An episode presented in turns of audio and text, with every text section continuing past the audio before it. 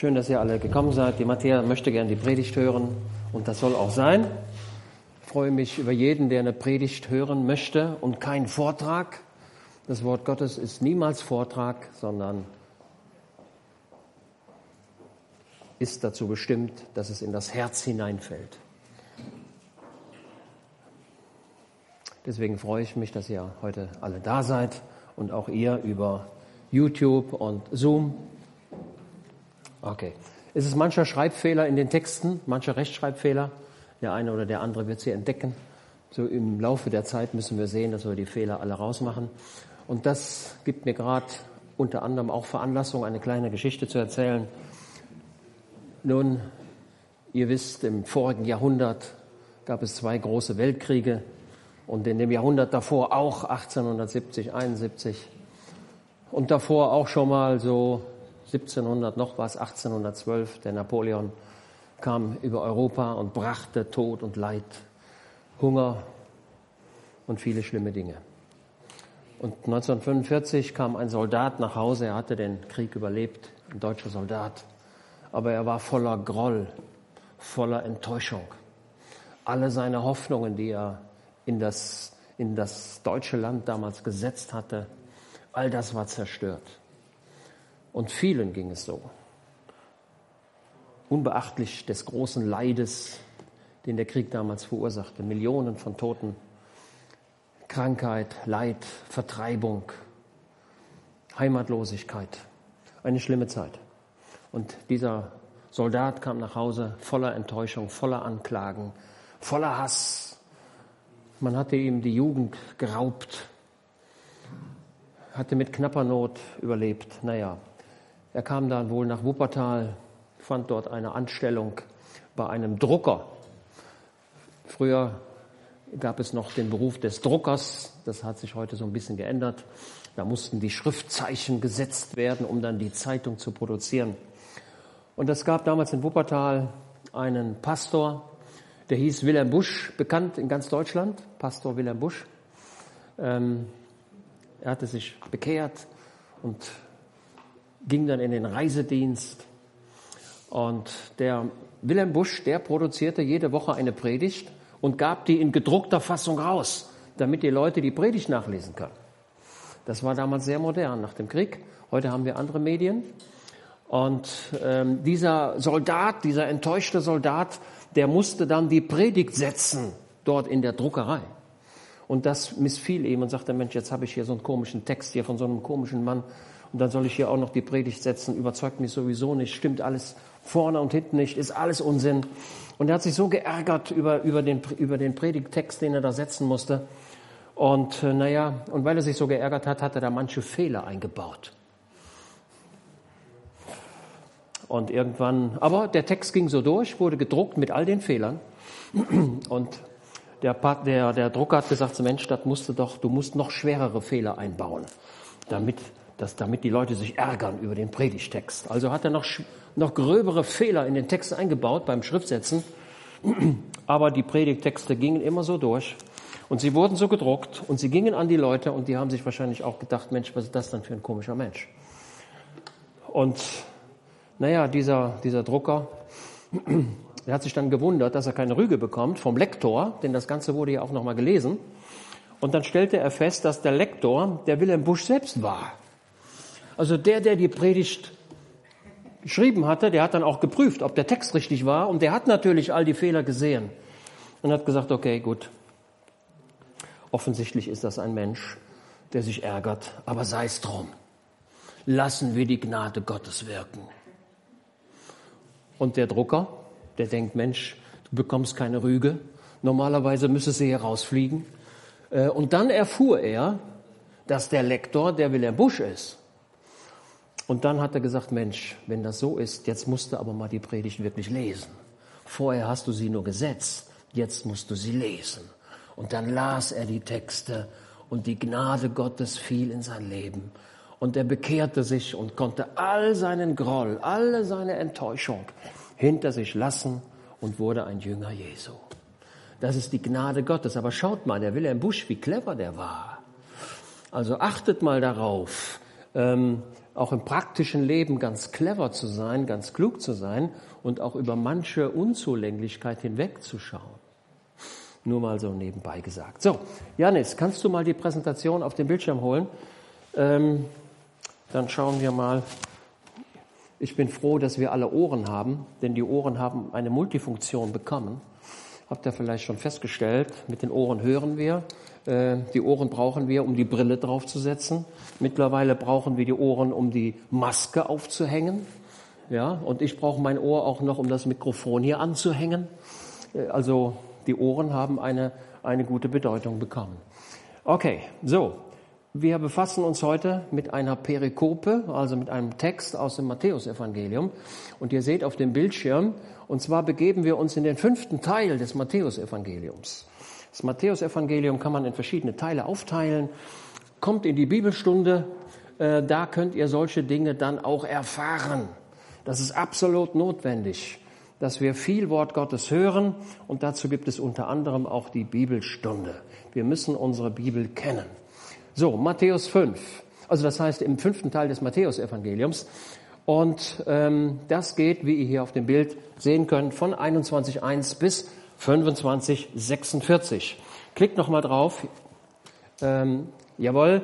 So, und dieses, dieser fünfte Teil, den können wir wieder unterteilen in drei Teile. Einmal, Jesus zog in Jerusalem ein, da gab es bestimmte, oder er ist auf dem Weg nach Jerusalem, da gab es einige Auseinandersetzungen, klickt nochmal, dann kommt der zweite Teil, 23, 1 bis 39, die Rede gegen die Pharisäer. Und dann kommt der letzte Teil in diesem fünften Teil, nämlich 24, 1 bis 25, 46. Das ist das, was wir normalerweise als sogenannte Endzeitrede verstehen. Matthäus 24, Matthäus 25. Habt ihr eine kleine Einordnung, wo wir uns befinden? Also wir befinden uns im Matthäusevangelium, dort im großen Kapitel 5, unterteilt in drei Unterteile. So, jetzt Janis, kannst du mal weiterklicken? Jawohl. Und innerhalb der Endzeitrede, da haben wir fünf hintereinander geschaltete Gleichnisse, fünf Bilder, die quasi wie ein Maschinengewehr, dank, dank, dank, dank, dank, hintereinander kommen. Fünf markante Gleichnisse. Und wir begeben uns gleich zur Nummer vier, aber zunächst einmal zur Übersicht. Da heißt es, da haben wir Matthäus 24, 43. Könnt ihr schon mal, wenn ihr einen Stift habt, eure Bibel nehmen und macht da mal eine Eins dran. Arabisch erstens da geht es um das Gleichnis von dem wachsamen Hausherrn. Und Jesus sagt, wenn du, wenn der, der wachsame Hausherr, der bewacht sein Haus. Und wenn der Dieb in der Nacht kommt, dann kann er diesen Dieb abwehren. Also Jesus verkündet Wachsamkeit. Okay. Und direkt dahinter kommt das Gleichnis vom treuen und untreuen Knecht. Der, der treu ist und der, der untreu ist, der macht dann ganz merkwürdige Sachen. Und Jesus belehrt seine Zuhörer, Achtung, es geht um Treue, es geht um die Sorge für die Zeit des Wartens. Und direkt danach, Matthäus, jetzt muss ich mir aber die Bibel selbst auch mal öffnen hier, Matthäus 25. So, Matthäus 25, äh, 1 bis 13, da haben wir das Gleichnis, das kennt quasi jeder Christ auf dieser Erde, das Gleichnis von den zehn Jungfrauen. Fünf sind klug und fünf sind töricht. Die fünf hatten sich vorbereitet. Der Bräutigam sollte kommen, ein Hochzeitsfest sollte stattfinden. Und merkwürdigerweise kam der Bräutigam nicht, er kam nicht, er kam nicht. Er kam zu einer sehr ungewöhnlichen Zeit, nämlich wann? nachts. Habt ihr sowas schon mal gehört? Ein Hochzeitsfest startet mitten in der Nacht. Aber diese fünf hatten sich vorbereitet. Sie hatten sich präpariert. Und sie haben gesagt, wir brauchen Öl, wir brauchen Feuer, denn es könnte auch Nacht werden. Und dann brauchen wir Licht. Sie hatten sich vorbereitet. Okay. Da geht es um die Törichten oder um die Dummen und um die Klugen. Okay. Und direkt danach kommt 25, 14 bis 30, bis 30 das Gleichnis von den anvertrauten Talenten. So. Zunächst einmal erlaube ich mir mal, erlaube ich mir mal die Anmerkung oder die Frage, was ist überhaupt ein Talent? Von den anvertrauten Talenten. Da geht es darum, das sehen wir, werden wir gleich lesen, Matthäus 25, 14 bis 30, ein sehr langes, eine sehr lange Predigt des Heilandes oder ein Gleichnis des Heilandes. Da geht es um die anvertrauten Talente. Also es geht darum, dass hier eine Geldmenge anvertraut wird. Was ist ein Talent? Nun, im Israel gab es bestimmte Münzen, mit denen man bezahlte. Aber ein Talent ist keine Münze. Ein Talent ist ein Gewicht. Wenn du sagst, ich hole ein Talent Äpfel, könntest du machen. Du könntest hier in den Obstladen gehen und sagen, ich hätte gern ein Talent Äpfel. Dann wird der Obstverkäufer sagen, hm, habe ich noch nie gehört, was ist das denn? In der Tat ist das ein bisschen fremd für uns geworden. Ein Talent hat 41,5 Kilogramm. Das ist ein Talent.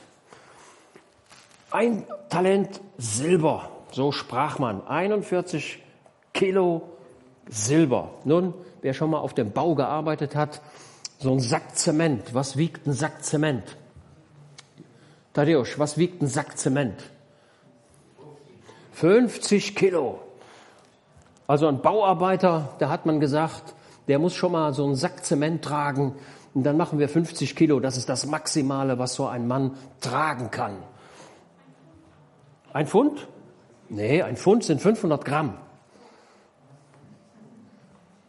Stimmt doch, oder? Nee, doch, ne? Ein Pfund, ein halbes Kilo. 500 Gramm. Also ein Talent sind 40 Kilo, fast so schwer wie ein Sack Zement. Und damals hat man gesagt, 41 Kilo, das ist etwas, was der durchschnittliche Mann tragen kann. Ein Sack Zement ist etwas schwerer. Also, ein Talent ist eine Gewichtseinheit von circa 40 Kilogramm. Also eine große Einheit von den anvertrauten Talenten. Luther oder aufgrund, der, aufgrund des Lutherdeutsches hat Talent für uns noch eine andere Bedeutung bekommen, nämlich Talent im Sinne von Begabung, Fähigkeit. Man sagt, er hat ein Talent zum Klavierspielen. Er hat ein Talent, Bilder zu malen. Oder er hat ein Talent, organisatorisch etwas zu tun. Oder er hat ein Talent für die Technik, indem er sagt, jawohl, das habe ich verstanden. Also Talent nicht nur im Sinne von eine Geldmenge, sondern auch von Begabung, von Befähigung. Insofern ist Matthäus 25, hat es für uns, da, da, kommt, das, da kommt das Wort Talent her. Ja, unser, unser heutiges Sprachverständnis von Talent kommt aus Matthäus 25. Das haben wir öfter. Die kleinste Münze in Israel, was, wie hieß die kleinste Münze in Israel? Wer weiß das? Da war die arme Frau, die zum Opferkasten ging und legte dort ein Schärflein. Wer hat das gesagt? Ja, das ist Lutherdeutsch, ne? Ein Schärflein. Luther wusste gar nicht, wie er das übersetzen sollte. Er hat das Schärflein übersetzt. Weiß gar nicht, wo er das her hat. Ein Lepton, das ist die kleinste Münze. Das ist sowas wie ein Cent. Eine kleine Kupfermünze. Ich wollte mir eine kaufen aus Israel, kostet 119 Euro. Habe ich dann doch nicht gemacht. Ein Lepton, eine Kupfermünze, das ist ganz, ganz wenig. Und ein Zentner Silber ist ganz, ganz viel. Ein Zentner Silber hat den Gegenwert von 6000 Denaren. So, da ihr alle Bibelkenner sind, was ist der Tagesverdienst? Was war damals der Tagesverdienst eines durchschnittlichen Arbeiters in Israel? Davon berichtet die Bibel. Nee, ein Denar. Ein Denar war der, war der übliche Tagesverdienst. Und ein Talent Silber sind 6000 Denare. Okay? Haben wir eine Vorstellung, welcher, um welchen Wert es hier geht? Was ist der Tagesverdienst eines Arbeiters heute hier in Deutschland. Nun, wenn wir den Mindestlohn ansetzen von 12 Euro noch was oder 13 Euro, normalerweise arbeitet der normale Bürger acht Stunden. Mal 12, mal 13 Euro kommen wir auf ungefähr 100 Euro. 100 Euro mal 6000 ist wie viel?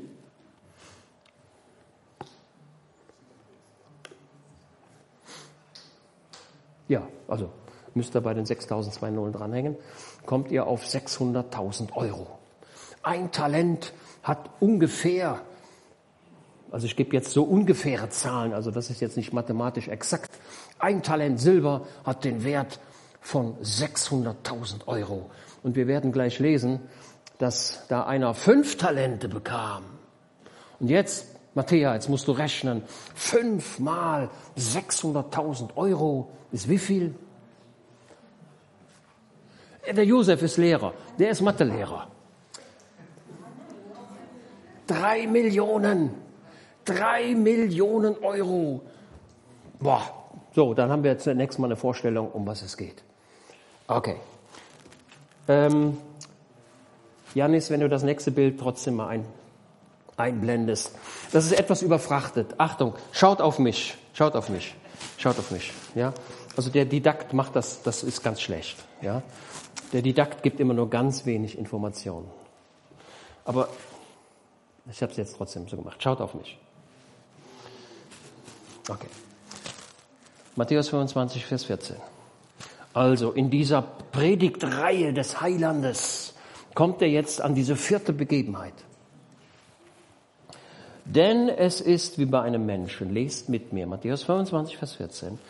Denn es ist wie bei einem Menschen, der außer Landes reiste, seine eigenen Knechte rief und ihnen seine Habe übergab. Also Jesus spricht zu seinen Jüngern, er spricht zu das Volk. Er ist auf dem Weg, er ist, in, er ist im Begriff, in Jerusalem seinen Tod zu erleiden. Das ist, ja, ab Kapitel 26 startet die Leidensgeschichte, die Passion, ja, also das ist ganz kurz vor der Passion, damit ihr eine Vorstellung habt. Und Jesus, naja, die, ich glaube, die Jünger, die glaubten immer noch, dass Jesus die Königswürde ergreifen würde, dass er möglicherweise die Römer aus Israel, aus Jerusalem herausschmeißen würde. Aber Jesus sagt schon an dieser Stelle, und da haben die Jünger, die haben das überhaupt nicht verstanden. Jesus sagte, ich würde weggehen. Er würde weggehen. Ne? Also, passt auf. Denn es ist wie bei einem Menschen, der außer Landes reiste, seine eigenen Knechte rief und ihnen seine Habe übergab. Jesus spricht von sich selbst. Und hier auf diesem Bild, da seht ihr die vier Menschen, die vier Figuren. Und ihr seht diesen Mann da in Würde gekleidet links. Und der ruft seine Knechte zusammen und sagt, ey, pass mal auf, ich reise außer Landes. Ich werde eine Zeit lang nicht mehr hier sein. Ich gehe weg. Oder der Herr geht weg. Oder dieser reiche Mann geht weg. Habt ihr den Gedanken? Und wir wissen ganz genau, dass Jesus am 40. Tag nach seiner Auferstehung, und jetzt frage ich euch, ist er entrückt worden oder ist er aufgefahren gen Himmel? Aufgefahren. Ja, das ist richtig, das ist ein Unterschied. Bei der Entrückung, da wird jemand angezogen, aber bei der Himmelfahrt steigt jemand nach oben. Jesus ist in den Himmel aufgefahren. Jesus hat alle Macht im Himmel und auf Erden. Okay. So, und dieser, dieser Mann, den ihr dort seht, dieser in Würde gekleidete Mann, ein Bild auf den Heiland selbst, er ruft seine Verwalter, seine Knechte, seine Leute und sagt, ey, pass mal auf, ich bin eine Zeit lang weg. Da bin ich nicht mehr da. Und dann müsst ihr meine Habe verwalten, und zwar alles, was ich habe. Er rief seine Knechte zu und die kamen, was will der bloß? Was war so? Ne? Also der Chef eines Unternehmens, der Geschäftsführer, der ruft alle seine Mitarbeiter heran und sagt, ey, pass mal auf, morgen habe ich euch was zu verkündigen und pass mal auf, ich werde meine Geschäftsführertätigkeit hier einstellen. Ich werde mal weg sein. Das war, ja, keine gute Botschaft. Der Chef reist außer Landes. Und jetzt, stellt sich das vor, er ruft seine Knechte. Hier, hier sind drei von den vielen Knechten. Drei. Denn diese Begebenheit, da geht es letztendlich um drei Knechte.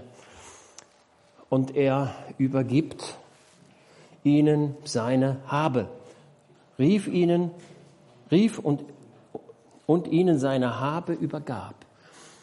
Der Herr Jesus ist in den Himmel aufgefahren und hat seine ganze Habe hier gelassen. Du bist Botschafter an Christi Stadt. Ich sage das noch schon mal vorab. Botschafter an Christi Stadt. Jesus ist in den Himmel gegangen und hat hier was zurückgelassen.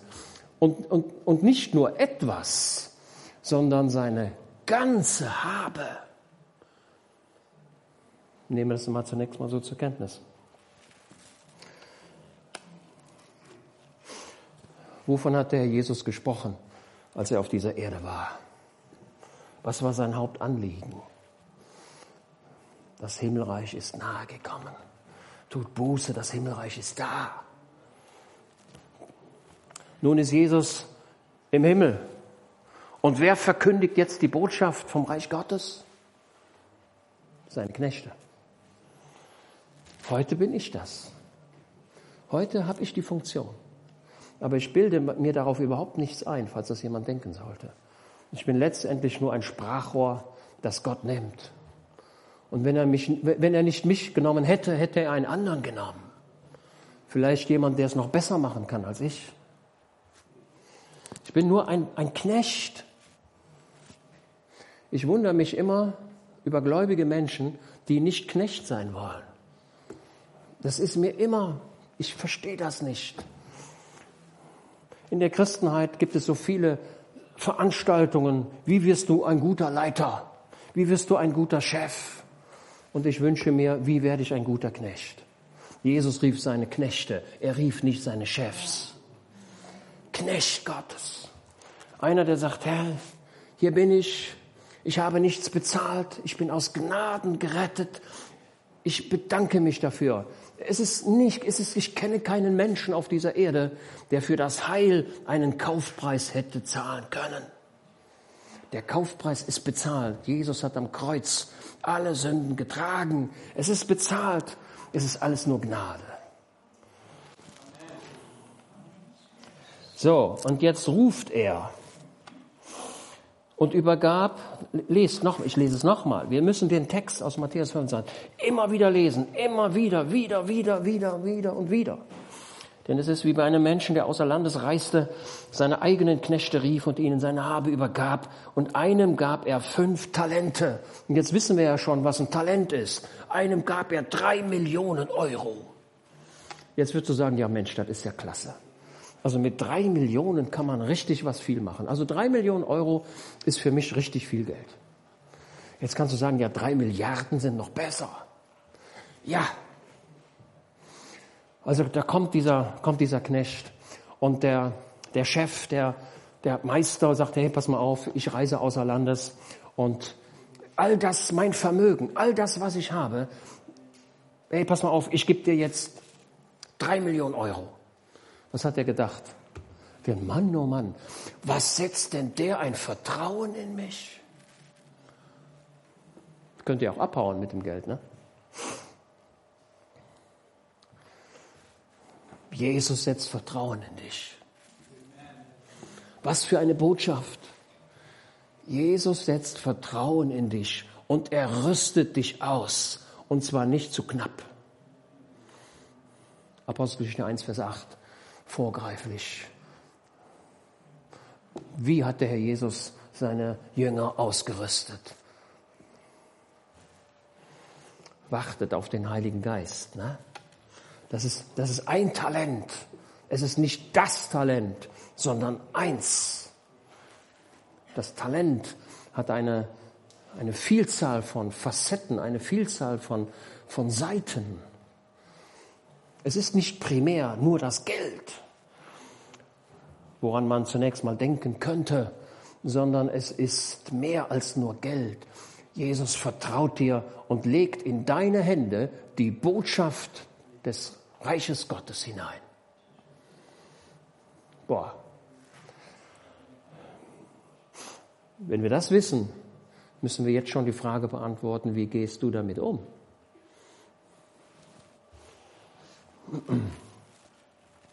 So, dieser Mann, den ihr da seht, da habe ich so eine Sprechblase in Blau unten drunter gemalt.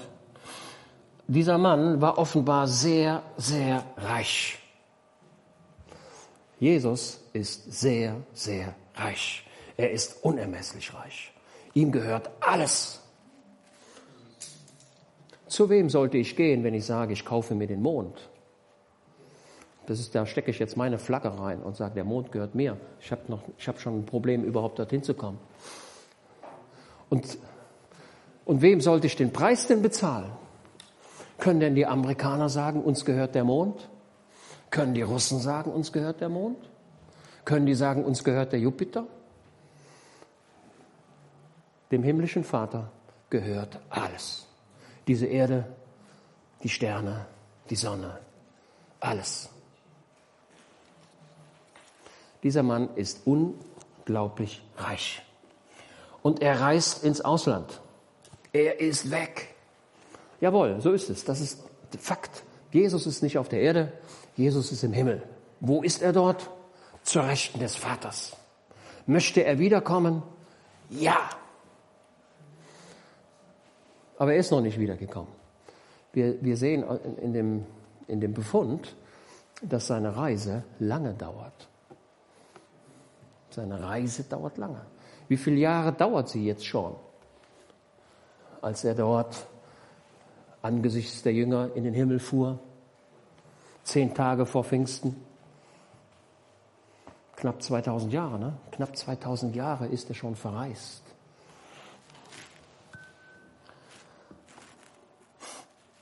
So, das hatte ich schon gesagt. Er hat Vertrauen in seine Knechte. Jesus hat Vertrauen in dich. Also ich bin ja auch im, ich bin ja im Beruf und ich habe da ein paar Leute. So und diese und ja diese Leute, die da sind, die haben ja natürlich auch wieder Verantwortung und die müssen dann hin und wieder auch mal unterschreiben. Müssen unterschreiben. Wenn die also sagen, äh, lieber Josef, du bist zur Festnahme ausgeschrieben, dann wird die Weisung erteilt, geht den Josef abholen. Das ist eine Maßnahme, das ist eine polizeiliche Maßnahme.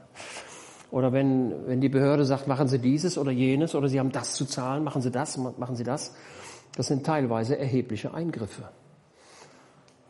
Und dann fragt der Mensch, darf ich das anordnen? Darf ich das machen? Und dann sage ich, jawohl, Sie haben die Unterschriftsbefugnis. Ich setze mein Vertrauen in Sie. Ich setze mein Vertrauen rein. Mach das. Und wenn die Leute dann merken, der hat Vertrauen in mich, dann merke ich, dass sie das Vertrauen auch nicht enttäuschen möchten und sagen, ich will eine gute Arbeit machen. Jesus setzt Vertrauen in dich und weil das so ist, bist du bemüht, hoffe ich doch, eine gute Arbeit zu machen. Du bist Botschafter an Christi Stadt. Jesus ist verreist. Er ist nicht weg. Also er ist schon weg, aber er ist immer noch da. Er ist nicht tot. So. Und dann habe ich reingeschrieben, er hat seine Kompetenzen komplett delegiert. Das ist eine Botschaft, oder? Er hat sein Vermögen seinen Knechten gegeben.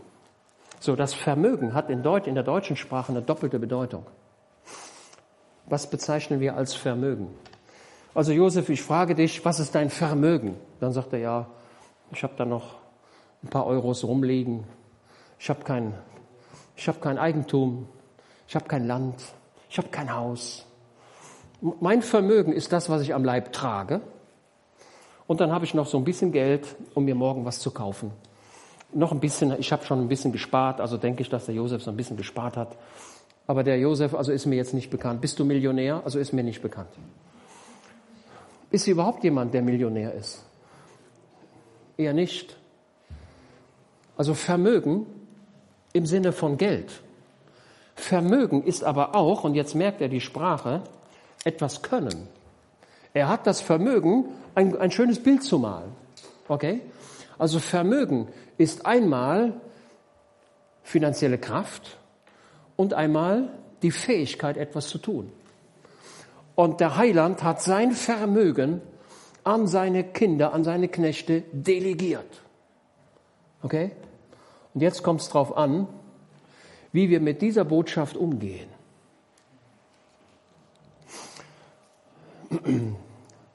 Jetzt kommt es darauf an, was kann der Nachbar an deinem Leben spüren?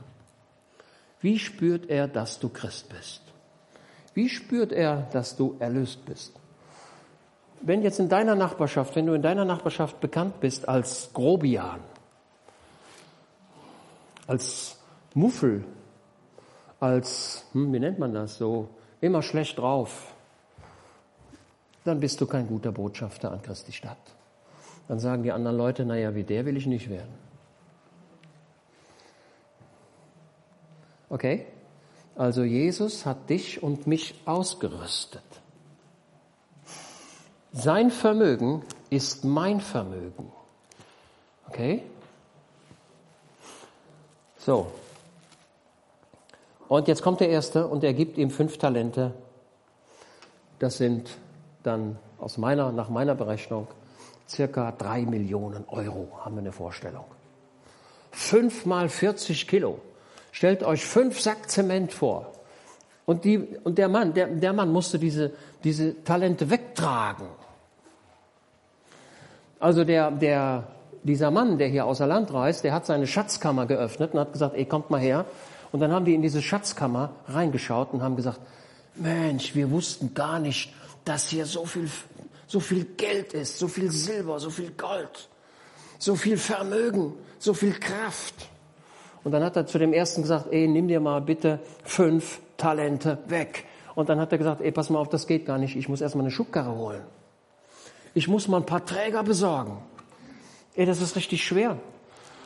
Dann hat er gesagt, okay, wunderbar.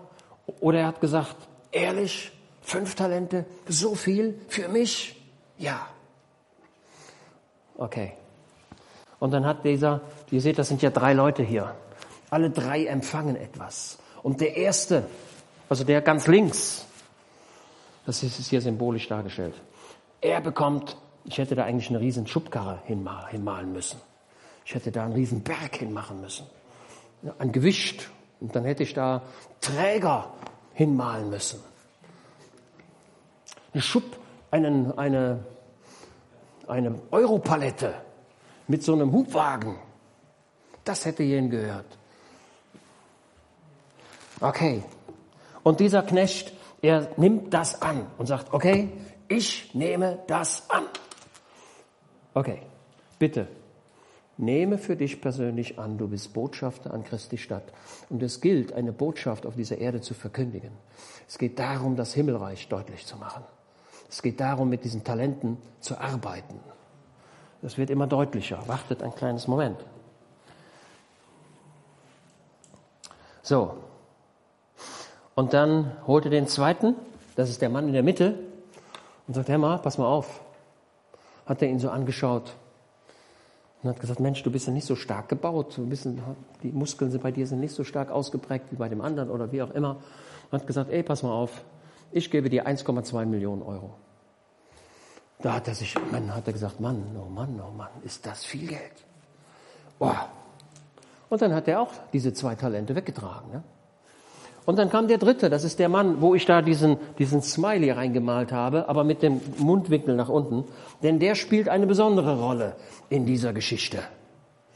Und der bekommt nämlich ein Talent. Also 600.000 Euro. Setzt der Herr sein Vertrauen auch in ihn? Antwort ja. Wie hat er das nun verteilt? Das sagt die Bibel auch. Einem jeden nach seiner eigenen Fähigkeit. Okay? Also ich muss feststellen, der Siegfried Tepper, den kennt ihr, das ist der Pianist, ja. Da muss ich sagen, ey, der kann Klavier spielen. Und wenn ich noch 30 Jahre üben würde, ich würde es nie erreichen. Ich habe die Fähigkeit nicht dazu. Ich glaube, im Gehirn, da braucht es bestimmter Windungen, die einem Menschen die Fähigkeit geben, so toll Klavier zu spielen. Und mein Körper ist auch nicht geeignet, die 100 Meter in 9,7 Sekunden zu laufen. Also ich glaube, die Zeit ist für mich endgültig vorbei. Wenn du 16 bist, 17, kannst du es anpacken. Aber wenn du schon auf die 30 gehst, lass es.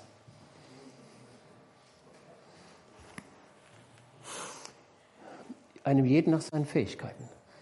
Jesus gibt dir Talente, er gibt dir eine Ausrüstung, er gibt dir eine Vollmacht, er stattet dich aus, so wie deine Fähigkeiten sind. Deswegen vergleich dich nicht mit links und rechts. Das ist immer übel, sich zu vergleichen. Das ist ein Grundübel in der Gesellschaft.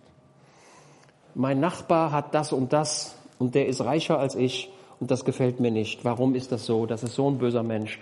Ne? Oder warum hat der jetzt im Lotto gewonnen? Eigentlich hätte ich doch gewinnen müssen, oder? Nein, wir vergleichen uns nicht. Jesus macht es richtig, habt mal keine Angst. Der Chef, der König, er macht es richtig. Er rüstet, er rüstet dich aus und zwar nach den jeweiligen Fähigkeiten. Nicht, dass sich jemand etwas auf seine Fähigkeiten äh, pocht und sagt, ey, guck mal, wie gut ich das kann. Alle Fähigkeiten sind nur Gnade. Ja, ich bewundere den Michelangelo, Leonardo da Vinci, Albrecht Dürer, Rembrandt. Ey, was, was konnten die machen? Ey, was haben die gemacht? Ich habe gehört, ich war doch, ich glaube, der, wer war das denn? War das der Leonardo da Vinci? Der hat, wenn er geschrieben hat, immer in Spiegelschrift geschrieben. Also andersrum. Da habe ich mir gedacht, ey, also da, hm, wie machst du das denn? Also nimmt, schreibt euren Namen nachher heute Mittag in Spiegelschrift auf ein Stück Papier. Da, wollte mal, da will ich mal gucken, ob ihr das hinkriegt. Da müsst ihr aber lange üben. Also wenn der geschrieben hat, hat der Spiegelschrift. Der andere musste erstmal den Spiegel nehmen, um das wieder richtig zu machen, um das überhaupt lesen zu können. Also es gibt unglaubliche Fähigkeiten, aber alle Fähigkeiten sind nur Gnade Gottes. Da ist kein Mensch auf dieser Erde, der hätte sagen können, das habe das hab ich Kraft eigener Macht produziert. Man kann üben und man muss üben, das ist keine Frage. Aber die Anlage ist ein Gottesgeschenk und das bleibt auch so.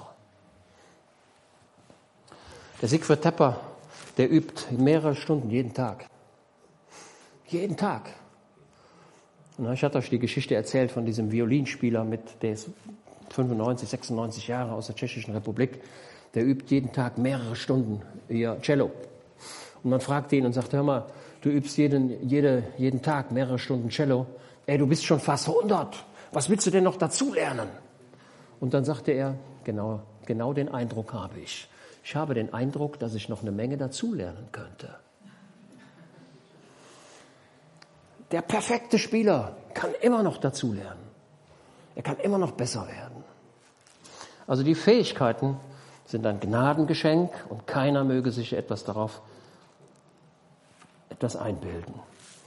Und ja, also dieser Mann hat sein Vermögen, sein Geld, seine Kenntnis, seine Kraft, seine Dynamis, alles seinen Knechten übergeben. Das ist das, was, das ist das, was Jesus hier lehrt.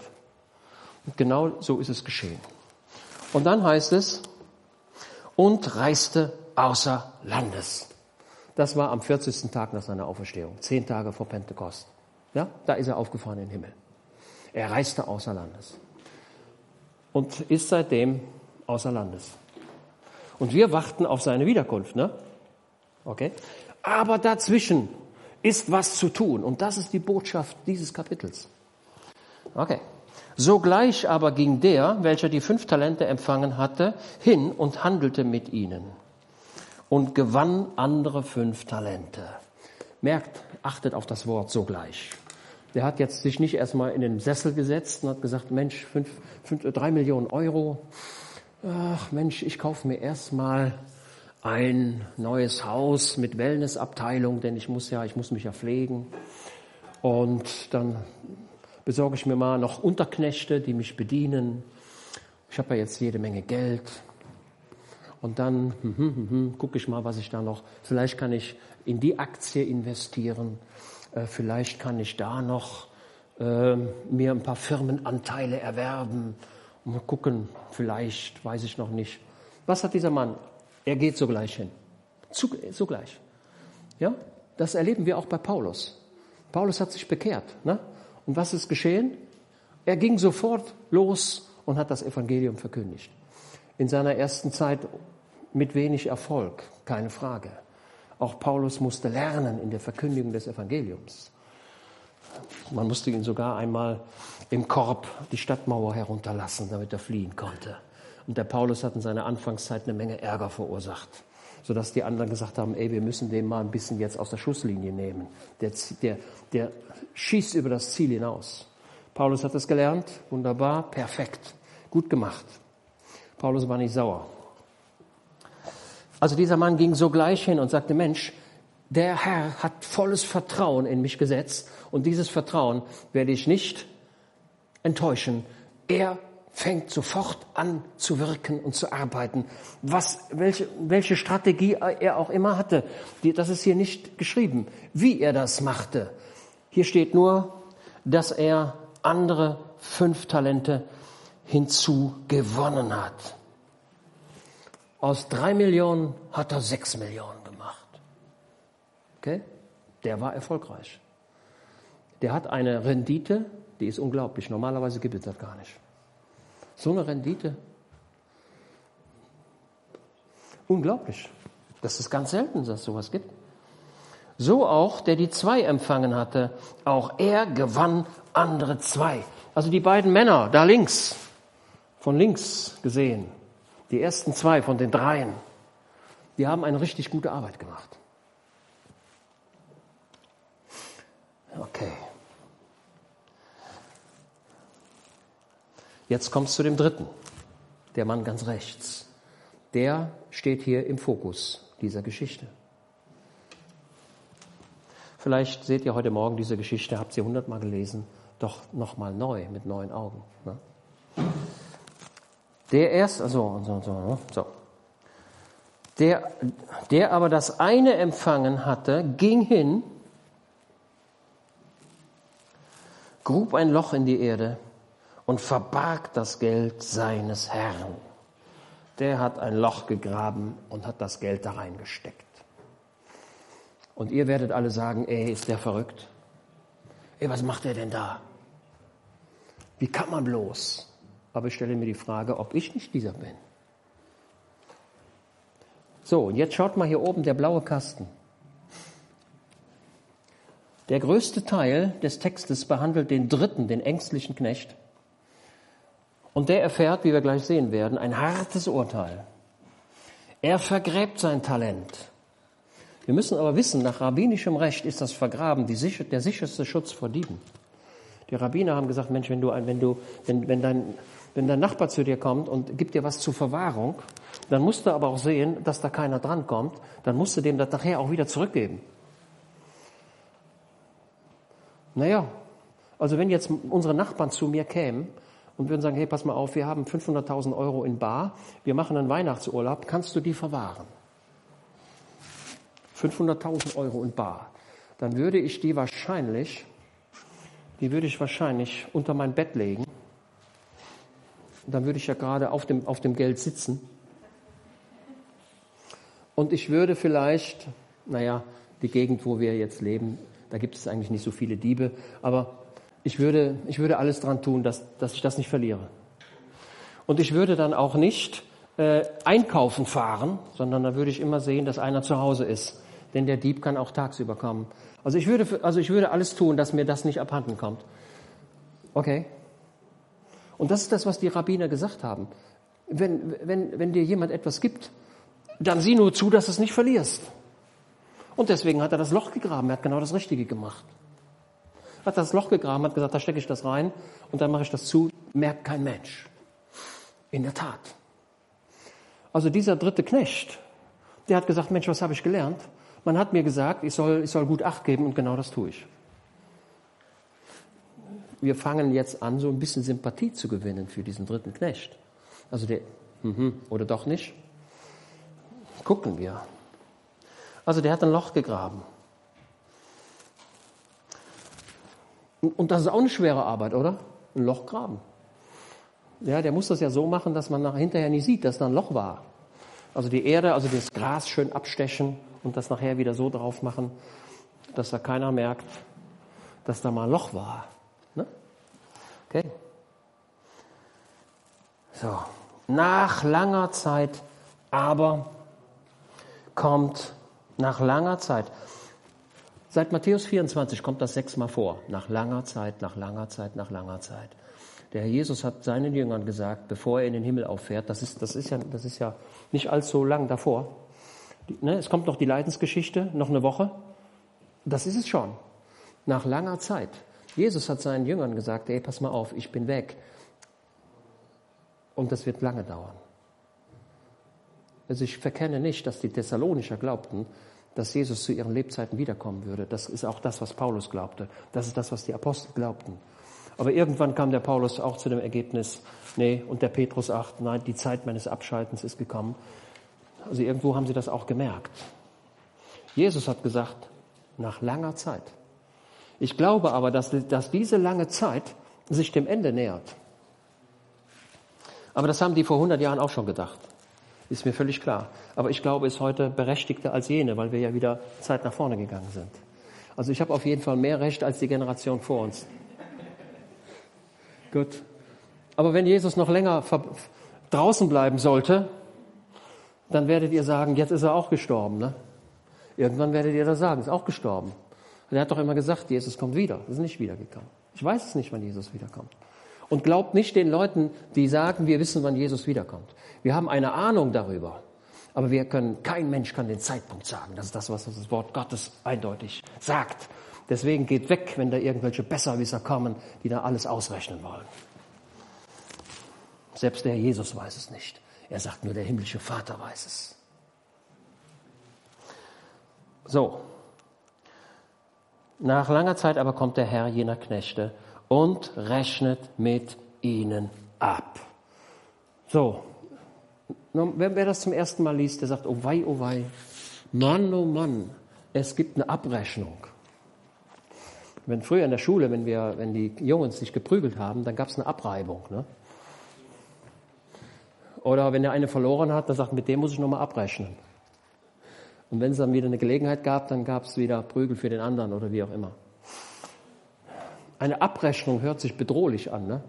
Ich muss abrechnen. Oh wei, oh wei. Aber der Tatbestand des Abrechnens kommt im Neuen Testament öfter vor.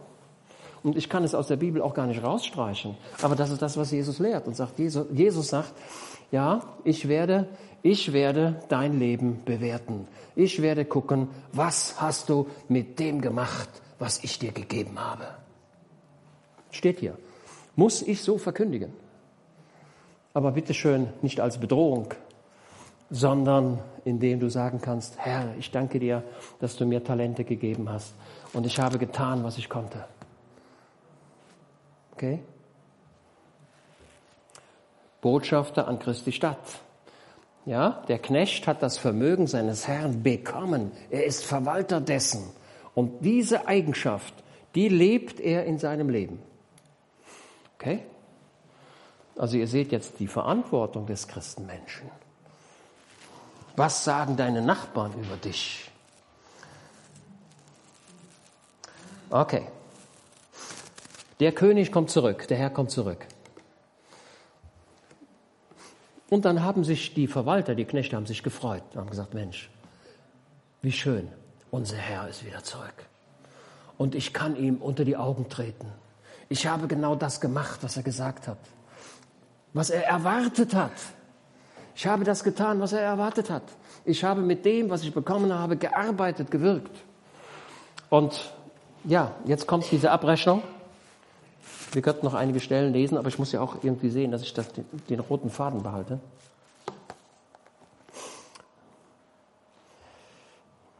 Ähm, Janis, mach doch noch mal bitte das nächste Bild. Mal schauen.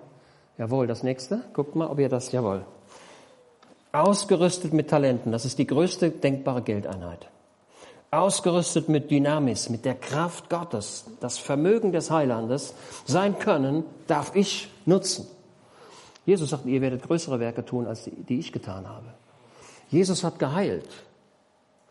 Ja, Jesus hat die Kranken geheilt. Dürfen wir Kranke heilen? Ja, klar. Ja, selbstverständlich. Ja, Markus 16 und viele andere Stellen. Die Talente, also die Fähigkeiten, die Gotteskraft wird zum Einsatz gebracht. So, jetzt schaue ich mich immer selbst an und sage, Herr, wie wenig, wie wenig mache ich deutlich, wer du bist. Auch mich wird er fragen, was hast du mit den Talenten gemacht? Jeden wird er fragen. Es bleibt bei der Gnade Gottes. Also nicht, dass ihr denkt, ich muss jetzt, ich muss jetzt arbeiten, arbeiten, arbeiten, damit mein Lohn groß wird. Ich muss mir den Lohn erarbeiten. Der Lohn ist Gnade. Ja? Dass du in den Himmel kommst, ist Gnade und bleibt Gnade. Das kann man sich nicht verdienen. Aber du kannst hier ein guter Knecht sein. Du kannst hier ein treuer Knecht sein. Und du musst es auch. Es bleibt bei der Gnade Gottes, aber die per Gnadenakt übergebene Fähigkeit und Ausrüstung, also das Talent, muss zur Entfaltung kommen. Das Himmelreich muss spürbar werden. Das ist das, das ist eine Aussage dieser, dieses Gleichnisses. Ich habe das Talent nicht selbst verdient. Ich bringe das erhaltene Talent aber zur Entfaltung. Okay? Also nicht, dass ihr jetzt in ein Verdienstdenken hineinkommt. Das ist nicht die Aussage hier. Der erste und der zweite Knecht haben 100 Prozent Quote. Das ist eine unglaubliche Quote. Selbst beim Verkündigen des Wort Gottes sagt Jesus, das eine fällt auf den, auf den Weg, an den Rand und so weiter. Das Wort Gottes bringt Frucht und zwar 30, 60 und manchmal sogar 100 Prozent. Also selbst das Wort Gottes hat nicht 100 Prozent Rendite. Manchmal nur 30 Prozent und manchmal sogar gar nicht. Und wie oft passiert das? Ihr werdet sagen, naja, bei mir ja nicht. Doch, doch. Wie vieles verkündigte Wort Gottes ist bei dir auf, den, auf das steinige, auf den steinigen Grund gefallen und ist vom Wind weggeweht worden. Du kannst dich noch nicht mehr erinnern. Ja, das ist die Realität. Ich spreche auch von mir. Das Himmelreich ist dir anvertraut. Jan, jetzt mach noch mal das, das nächste Bild. Sie haben ja, sind wir schon soweit? Ja. Warum gelingt es Ihnen, das Doppelte hinzugewinnen? Denn, wir lesen, und es trat herzu, der die fünf Talente empfangen hatte und brachte andere fünf Talente und sagte, Herr, fünf Talente hast du mir übergeben. Siehe, andere fünf Talente habe ich dazu gewonnen. Das war ein treuer Diener Jesu Christi, ein fantastischer Missionar, ein Botschafter an Christi Stadt. Sein Herr sprach zu ihm, Recht so, du guter und treuer Knecht. Über weniges warst du treu. Mann, oh Mann, jetzt denkt mal, Drei Millionen Euro, ne? Und, das, und da sagt der Heiland, das ist wenig gewesen, ne? Über weniges warst du treu. Schaut mal, welche Relation wir hier haben. Über weniges warst du treu, über vieles werde ich dich setzen. Wenn die drei Millionen wenig war, was ist, wann, was ist dann erst das viele? Das ist jenseits. Aus der Parallelgeschichte Lukas 19, im Himmel, falls jemand die Vorstellung hat, im Himmel setze ich mich hin, der Tisch ist gedeckt und so bleibt es für die nächste, für die Ewigkeit. Im Himmel gibt es Tätigkeiten. Im Himmel gibt es Verwaltertätigkeiten. Habt ihr das jemals gesehen? Denn Lukas 19 heißt es und so weiter. Mhm. Du wirst Verwalter sein über so viele Städte und so viele Städte und so viele Städte. Lukas 19, könnt ihr zu Hause lesen. Also im Himmel wird es eine Tätigkeit geben. Der Himmel ist nicht nur einfach da sitzen und essen. Der Himmel ist ganz anders, als wir, als wir uns das denken können. Du guter und treuer Knecht, Über weniges warst du treu, über vieles werde ich dich setzen. Geh ein in die Freude deines Herrn. Es trat aber auch herzu, der die zwei Talente empfangen hatte und sprach, Herr, zwei Talente hast du mir übergeben, siehe, andere zwei Talente habe ich dazu gewonnen. Und jetzt kommt derselbe Satz nochmal. Also dieser, dieser Mann mit den zwei Talenten. Wer weiß denn jetzt schon mal über, ihr könnt ja alle rechnen, über wie viele Talente sprechen wir eigentlich in der Summe? Die meisten von Ihnen, von euch, ihr kennt ja die Geschichte bis zum Ende. Wie viele Talente hat Jesus ausgegeben? Jetzt müsst ihr rechnen. Ja, also bitteschön, ihr habt doch zugehört. Acht, richtig. Fünf plus zwei plus eins ist acht. Der die fünf hat fünf dazu gewonnen, sind zehn. Ne? Der zwei hat wieder zwei gewonnen, sind 14. Und der letzte, der hat ja nichts gemacht. Da ist es, ist so geblieben. Okay. So, also dieser Mann, der die zwei Talente verdoppelt hat, da sagt der Herr Jesus denselben Satz, keine Abweichung. Über weniges warst du treu und über vieles werde ich dich setzen. Geh ein in die Freude deines, deines Herrn. Perfekt, oder? Und ich freue mich, wenn der Heiland eines Tages zu mir sagt, Herr Emma, du treuer Knecht, du hast gearbeitet. Du hast mich nicht enttäuscht. Du hast mein Vertrauen, das ich in dich gesetzt habe, wirklich gelebt.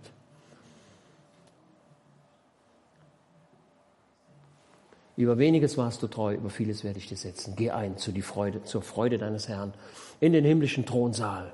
Das ist es. Okay. Und jetzt kommt der, so, das doppelte Stück. Das will ich noch. Wenn du noch mal ein Stück nach vorne gehst, ich will, will euch noch, noch ein Stück nach vorne. Jawohl, das Doppelte. Warum das Doppelte? Das Doppelte ist das Vollmaß des Segens. Ja? Also die Bibel legt sich immer selbst aus. Also alle, die, die ihr predigen wollt, ihr müsst folgende Dinge beherrschen. Hermeneutik und Homiletik. Das heißt, dass wenn wir, wenn wir Wort Gottes verkündigen, dann nehmen wir die, das Verständnis aus dem Wort Gottes selbst. Das Wort Gottes lebt sich, legt sich selbst aus. Und hier, hier hat ja der, aus fünf wird zehn, aus zwei wird vier, das Doppelte. Was, wofür steht das Doppelte? Ich habe euch ein paar Stellen aufgeschrieben. Hiob 42, 10. Und der Herr wendete die Gefangenschaft Hiobs, als er für seine Freunde betete, und der Herr mehrte alles, was Hiob gehabt hatte, um das Doppelte. Das Doppelte im biblischen Sinne ist das Vollmaß des Segens. Wenn du deinen Körper zur Verfügung stellst für das Reich Gottes, dann verheißt dir der Heiland das Doppelte, das Vollmaß des Segens. 1 Samuel 1, Vers 5, da geht es um Hannah, die Frau, die kein Kind bekommen konnte und hinterher doch das Kind bekam. Und da sagt die Bibel, aber Hannah gab er ein doppeltes Stück, denn er liebte Hannah. Das Doppelte als Ausdruck der Liebe. Ne? Als die, fällt mir gerade ein, da kommen doch die Söhne Jakobs nach Ägypten zu Josef, ne? und da gibt's zu essen. Und, und der Kleinste, was bekommt der? Der Benjamin, ne? Was bekommt der zu essen? Die alle haben, alle haben nur ein Hähnchen bekommen, aber der kriegt zwei. Ich habe mir immer die Frage gestellt, ey, wenn ich satt bin, bin ich satt, ne? Das Doppelte ist, das Aus, ist ein Ausdruck für den Segen Gottes. Wer sich für das Reich Gottes einsetzt, dem ist der Segen Gottes verheißen. Okay? Das ist eine Aussage. Wenn du dich nicht einsetzt, kannst du nicht erwarten, den Segen Gottes in deinem Leben zu erfahren. Ja, und dann noch Jesaja 61, Vers 7. Okay. So, Jetzt geht's zum dritten Knecht. Janis, wenn du noch mal weiter, ja, okay, okay, das Bild ja. So, wenn ihr euch das Bild mal anschaut, da ist ja, da seht ihr den Knecht, diesen dritten Knecht, der das Geld hier vergräbt. Das ist hier nur eine, ein Bild. Also 41 Kilo Silber zu vergraben, das passt nicht so in ein Beutelchen. Also da musst du schon ein etwas größeres Loch machen. Aber das ist hier nur ein Bild. Also er vergräbt dieses Gold. Und was sagt er jetzt? Also schaut, der, der, der, der reiche Mann ist zurückgekommen und jetzt kommt zur Abrechnung und dann kommt auch dieser. Und was sagt er? und so weiter. Es trat aber auch herzu, der das eine Talent empfangen hatte und sprach, Herr, ich kannte dich, dass du ein harter Mann bist.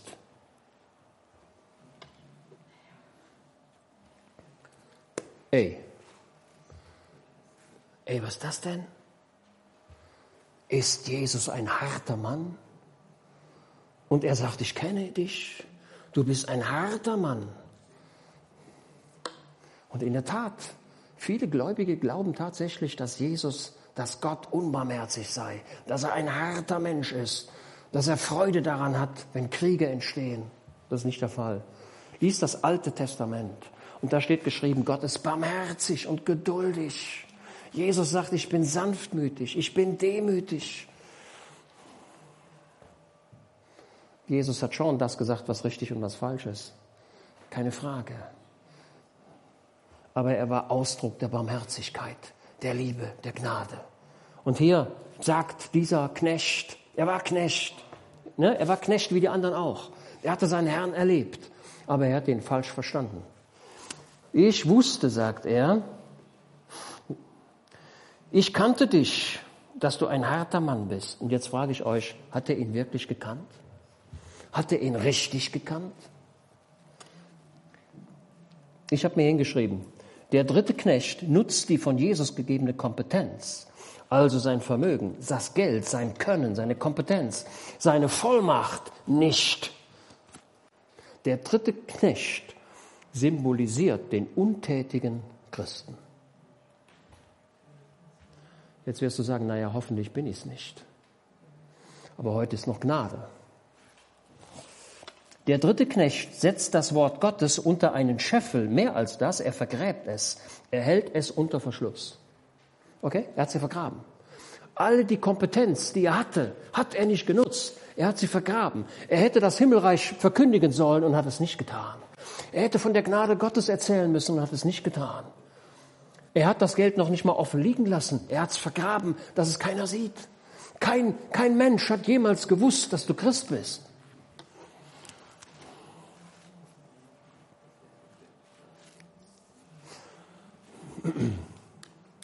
Ja, bei mir auf der Dienststelle gibt es immer so ein paar Leute, die, die, ähm, die denken so was Komisches.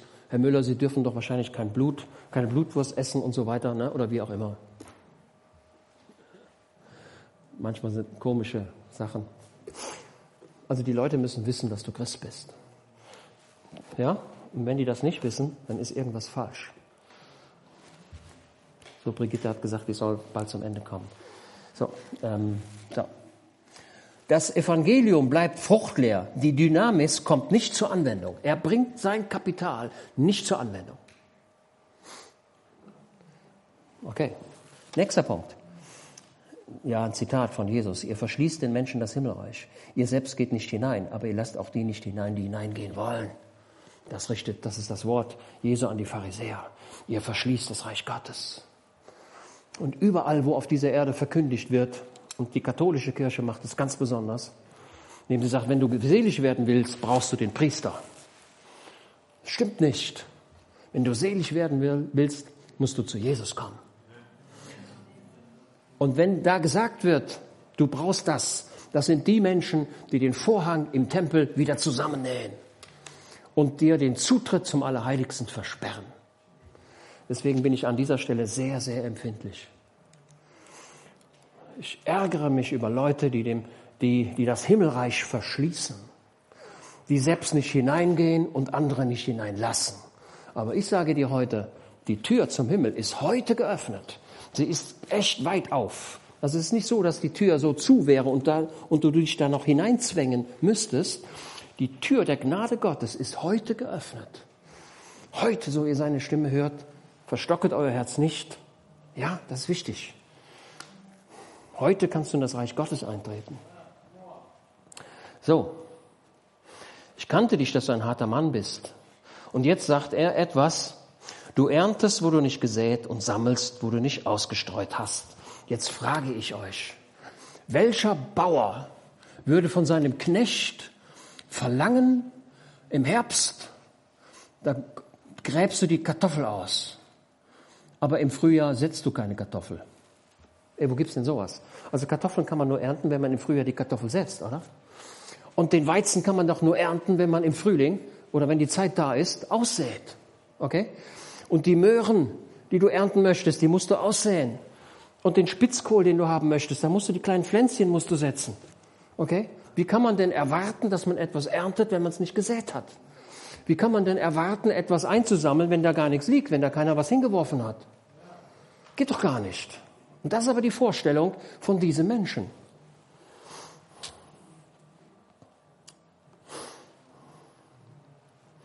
Und ich fürchtete mich und ging hin und verbarg dein Talent in der Erde. Siehe, da hast du das deine.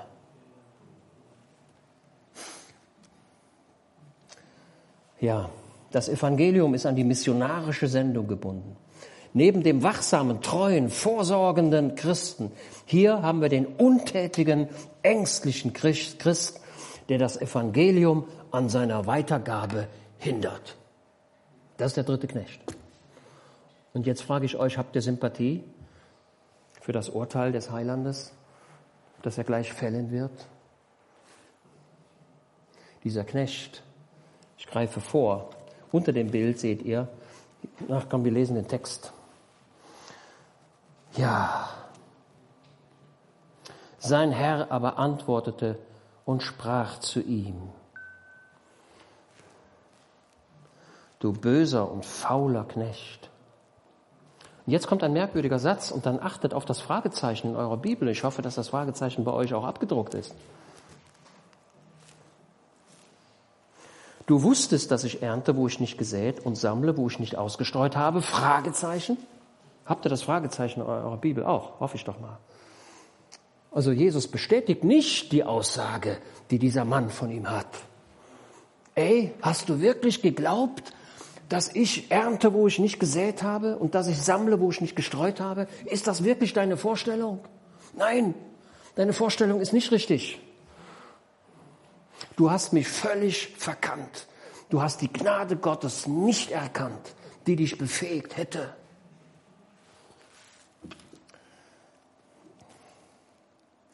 Als Knecht kannte er seinen Herrn, aber er vertraute ihm nicht.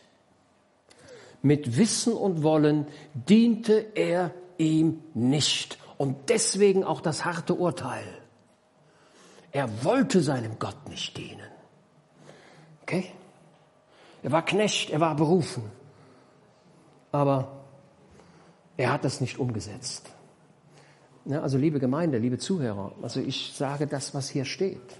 Und ich sage das, was ich sagen muss. Lukas 19 in der Parallelgeschichte könnt ihr zu Hause lesen. Da bringt er das, da haben wir auch den, diesen bösen Knecht, da bringt er das zurück und sagt, Mensch, ich habe das, ich habe dein Geld in ein Schweißtuch eingewickelt. So, jetzt frage ich euch. Äh, manchmal ist es so, wenn das Evangelium verkündigt wird, dann ist man geschwitzt. Ne? Ja, ne, ihr, habt, ihr seht das schon mal öfter. Dann die, die Schweißränder hier unter den Armen. Also ich versuche hier immer mit Deo das irgendwie zu bekämpfen. Ne? Ähm, aber ich sag mal, die Verkündigung des Evangeliums ist eine harte Arbeit. Das macht dich fix und fertig. Und, und Paulus, der hatte, der hat den, den Schweiß, der hatte immer so, ne, der, hat, der hatte so ein Tuch, hat er sich das abgeputzt und hat das da hingeschmissen. Und hat sich das nächste genommen. Ihr merkt, mit welcher Energie der das Evangelium verkündigt hat, mit welcher Kraft, mit welcher Emotion, mit aller, mit all dem, was in ihm war. Und dann war er wieder nass und dann hat er das weggeschmissen. Und dann hat man ihm ein neues Hemd gebracht, kann ich mir vorstellen. Hat er das ausgezogen, hat das neue Hemd angezogen. Hat nicht lange gedauert. Was hat man mit den Schweißtüchern denn gemacht? Weggeschmissen? Verschickt. Auf die Leute gelegt. Genau, Apostelgeschichte 19. Ey, was ist passiert? Also der Mann, Paulus, arbeitete für das Evangelium. Und dieser Mensch hier, Lukas 19, der hat das Schweißtuch, der hat, der hat nie Schweiß gehabt. Der hat ein Schweißtuch, aber er braucht es nicht. Er hat das Schweißtuch, da hat das Geld mit eingepackt. Der hat sich nie gequält. Der hat sich nie eingesetzt. Und deswegen kommt das Urteil, du böser und fauler Knecht. Und Jesus sagt, pass mal auf. Du wusstest, also Fragezeichen, so solltest du nun mein Geld den Wechslern gegeben haben.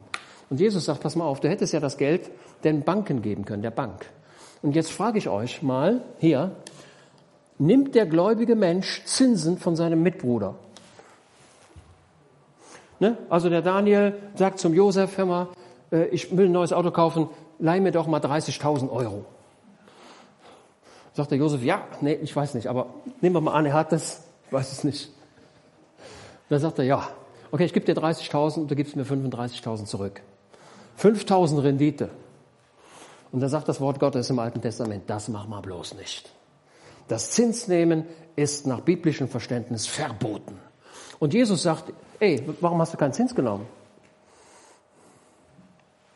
Darüber habe ich länger nachgedacht und habe gedacht, das kann doch wohl nicht sein. Wie, wie kann denn Jesus von ihm verlangen, Zins zu nehmen, wenn das Alte Testament sagt, gar keinen Zins zu nehmen? Und dann habe ich es irgendwann verstanden. Ich glaube, dass Jesus zum Ausdruck bringen wollte, selbst wenn du gegen das Gesetz verstoßen hättest, dann hätte ich das noch toleriert. Okay? Deswegen konnte Jesus sagen, hättest du ja noch Zins nehmen können. Nicht, dass wir es nehmen sollen. Also mit anderen Worten, Jesus bringt zum Ausdruck, wenn du nur so viel getan hättest, wäre ich schon zufrieden gewesen, aber du hast gar nichts getan. Du hast nichts getan. Dein ganzes Leben lang hast du nichts getan. Du hast mir keine Ehre gegeben. Du hast die Gnade Gottes nicht gelebt. Und deswegen kommt dieses harte Urteil und sprach zu ihm böser und fauler Knecht. Und ich habe es nochmal unter das Bild drunter geschrieben. Das ist der schlimme Knecht, das ist der schlechte Knecht. Das ist der säumige Knecht, das ist der zögerliche Knecht, das ist der verängstigte Knecht, der ängstliche Knecht. Ich möchte dich bitten, sei ein mutiger Christ. Geh nach vorne, tu was. Jesus hat dir nicht vorgestellt, also die, die, die Leute waren bei den Talenten frei, sie konnten damit wirken, wie sie wollten. Da gab es keine Vorschrift. So auch du. Arbeit im Reich Gottes gibt's ohne Ende. Und glaube ja nicht, dass immer einer sagen muss, mach das oder mach das. Dieser Mann hier, der war im Himmel, der war weg. Er hat den Verwaltern es überlassen, wie sie arbeiten. Aber eins sollten sie tun, sie sollten das Evangelium verkündigen. Sie sollten das Himmelreich leben. So. Ja, nehmt ihnen nun das Talent weg und gebt es dem, der die zehn Talente hat. Ihr könnt euch das vorstellen? Ja. Also der, der das eine hat, verliert alles. Da könnte man noch, natürlich noch sagen, okay, er hat es verloren. Aber was, was, was passiert noch mit ihm? Was sagt Jesus? Guck mal, der, der ist ja der Mann, der wird da rausgeschmissen. Ne? Ihr seht das doch. Was sagt die Bibel? Denn jedem, der da hat, wird gegeben werden und der wird Überfluss haben. Von dem aber, der nicht hat, von dem wird selbst, was er hat, weggenommen werden. Und den unnützen Knecht werft hinaus in die äußere Finsternis, da wird das Weinen und das Zähneknirschen sein. Das ist die Wahrheit. Für den dritten Knecht gibt es dieses, gibt es dieses Schicksal. Aber achtet darauf, dieser, dieser dritte Knecht war der unnütze, faule, gnadenverachtende, untätige Knecht. Und damit haben wir jetzt in Matthäus 24 Ende und Matthäus 25 eine Reihenfolge.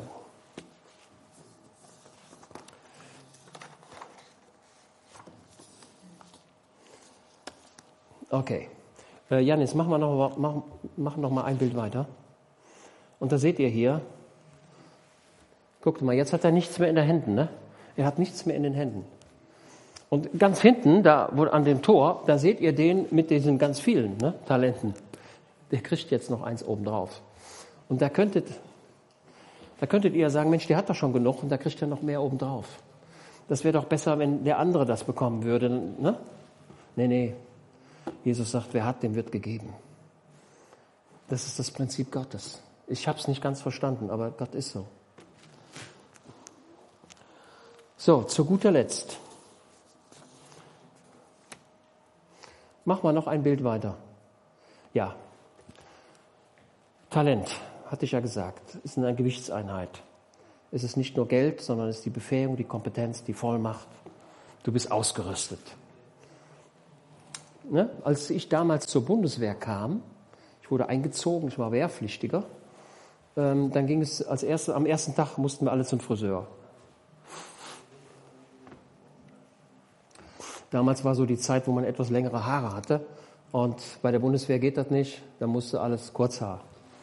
Okay, Eintritt, das war ein Eingriff in die Freiheitsrechte. Ne? Okay, und dann ging es zur Kleiderkammer. Ne? Und dann guckte der, wie groß sind Sie? Und hat er geguckt, naja, so ungefähr. Und dann hat er da aus der Kleiderkammer die Hosen rausgeholt, die Jacke, ne? ausgerüstet. Und irgendwann muss man ja mal auch schießen. Dann ging es zur Waffenkammer. Und dann habe ich dann auch ein G3 bekommen.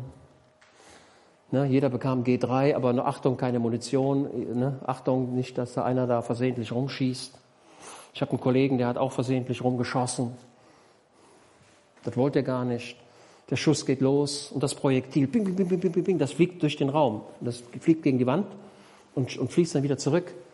Also wenn du in einem geschlossenen Raum anfängst zu schießen, dann macht er bis irgendwann die Energie verloren ist. Und der Kollege, ich sage die Wahrheit, der sagt, oh,